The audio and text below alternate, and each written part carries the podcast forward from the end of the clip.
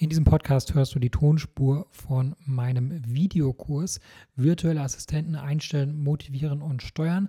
Wenn du den Inhalt lieber als Video sehen möchtest und hören, äh, dann findest du den Link zu dem zusammenhängenden Kurs in der Beschreibung. Ansonsten viel Spaß mit der Tonspur.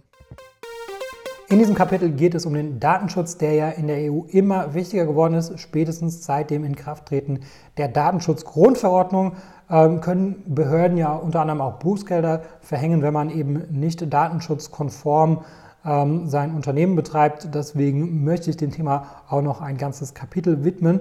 Und äh, wir fangen erstmal mit einer grundsätzlichen Unterscheidung an, nämlich ist es ein Angestellter oder ist es ein Freelancer? Das ist wichtig, ähm, weil bei einem Angestellten gilt, dass man ab Überschreiten von entweder fünf oder zehn äh, Mitarbeitern einen Datenschutzbeauftragten haben muss. Ähm, bei einem Freelancer ist das nicht der Fall. Das wäre in dem Fall ein Subunternehmer. Ähm, mit dem Subunternehmer muss man einen Auftragsverarbeitungsvertrag abschließen, wenn denn personenbezogene Daten verarbeitet werden. Ähm, das bedeutet natürlich, wenn man jetzt beispielsweise zehn VAs beschäftigt, äh, muss man nicht immer noch keinen Datenschutzbeauftragten ähm, haben, wenn man sonst keine Mitarbeiter hat. Das ist schon mal ganz praktisch. Ähm, aber man muss natürlich mit jedem Subunternehmer den Auftragsverarbeitungsvertrag abgeschlossen haben und ähm, diesen ähm, AV-Vertrag muss man dann in seinem eigenen Auftragsverarbeitungsverzeichnis gepflegt haben. Wichtig ist äh, noch in dem Zusammenhang, ob der Mitarbeiter in der EU tätig ist beziehungsweise in einem sicheren Drittland oder eben außerhalb der EU und außerhalb eines sicheren Drittlandes. Was ein sicheres Drittland ist, das entnimmt man auch der Seite der EU-Kommission. Äh, wir schauen uns gleich die Seite an. Ähm, ich glaube, es gibt nur so zwei oder drei Länder, die als sicheres Drittland qualifiziert sind. Also in der Regel ist es kein sicheres Drittland. Und in dem Fall muss man noch zusätzlich die Standardschutzklauseln der EU-Kommission mit in den Vertrag aufnehmen. Die schauen wir uns auch gleich an. Äh, die findet man ebenfalls zum kostenlosen Download auf der Seite der EU-Kommission. Ähm, und wichtig ist natürlich auch die, äh, die Umsetzung des Datenschutzes. Also es bringt nichts, wenn man alles datenschutzkonform in den Verträgen aufgenommen hat, aber dann in der Umsetzung äh, jetzt wieder nicht gut mit den Daten umgeht. Ähm, und dafür gibt es die technischen und organisatorischen Sicherheitsmaßnahmen, die sogenannten TOMs.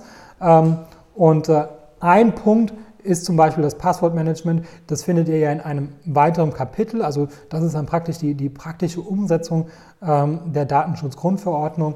Ähm, hier in dem Kapitel geht es praktisch um die, um die Verträge. So, und jetzt schauen wir uns mal die Seite der EU-Kommission an. So, jetzt sind wir auch schon auf der Seite der EU-Kommission und ähm, hier sehen wir die Standardvertragsklauseln für die Übermittlung personenbezogener Daten ähm, an Auftragsverarbeiter in Drittländern. Und ähm, das kann man auch in verschiedenen Sprachen gleich downloaden. Und äh, hier sehen wir es auf Deutsch. Und ich scroll jetzt mal runter, bis wir zu dem Anhang kommen, weil das ist natürlich wirklich der interessante Teil hier. Das sind die Standardvertragsklauseln, ähm, die äh, diesen Vertrag äh, schließt man dann mit dem virtuellen Mitarbeiter ab. Äh, man soll sich natürlich einmal durchgelesen haben und ähm, sich auch vergewissern, dass man die, ähm, den, den Vertrag auch umsetzen kann, so wie er da steht. Ähm, aber grundsätzlich ist das der datenschutzkonforme Weg, nämlich dass ihr neben dem Auftragsverarbeitungsvertrag auch noch zusätzlich diese Standardschutzklauseln als zusätzliche Sicherheit ähm, den Mitarbeiter unterschreiben lässt. Und äh, damit äh, ist das äh, auch datenschutzkonform, auch außerhalb äh, der EU umgesetzt. Also ähm, ist ein bisschen kompliziert, aus meiner persönlichen Meinung auch etwas overengineert, aber so ist das. Ähm, und äh, ja, es ist auch ähm, nicht unmöglich, ähm, das Ganze datenschutzkonform umzusetzen, ganz egal, äh, wo der Mitarbeiter ist, ob in der EU oder außerhalb der EU. Es findet sich eigentlich immer ein datenschutzkonformer Weg, das Ganze umzusetzen. Ich hoffe, diese Episode war für dich hilfreich und konnte dich in deinem Business ein wenig weiterbringen. Was dich aus meiner Sicht in deinem Business auf jeden Fall weiterbringen kann, ist MyTalent. MyTalent ist eine Georgische Recruiting-Agentur für deutschsprachige virtuelle Assistenten. Virtuelle Assistenten sind ortsunabhängige Mitarbeiter für wiederholbare Tätigkeiten wie beispielsweise Support oder Recherche oder auch das Kontaktieren von Influencern. Das sind alles Tätigkeiten, äh, die sind arbeitsintensiv und die solltest du als äh, Unternehmer nicht unbedingt selber machen und äh, dafür eignen sich generell virtuelle Assistenten.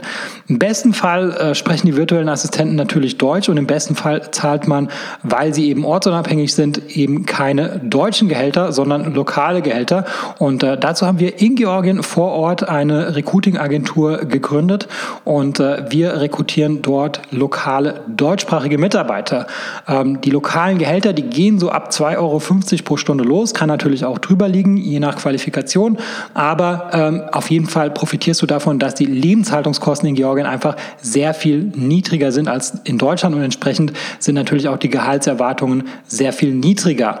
Wenn das für dich interessant ist und ich denke, Entlastung ist für jeden Unternehmer interessant, dann besuche uns auf mytalent.io und mach dort ein unverbindliches Gespräch aus. Und wenn du in dem Formular den Gutscheincode Podcast eingibst, dann bekommst du 50 Euro Rabatt auf unsere erste Rechnung.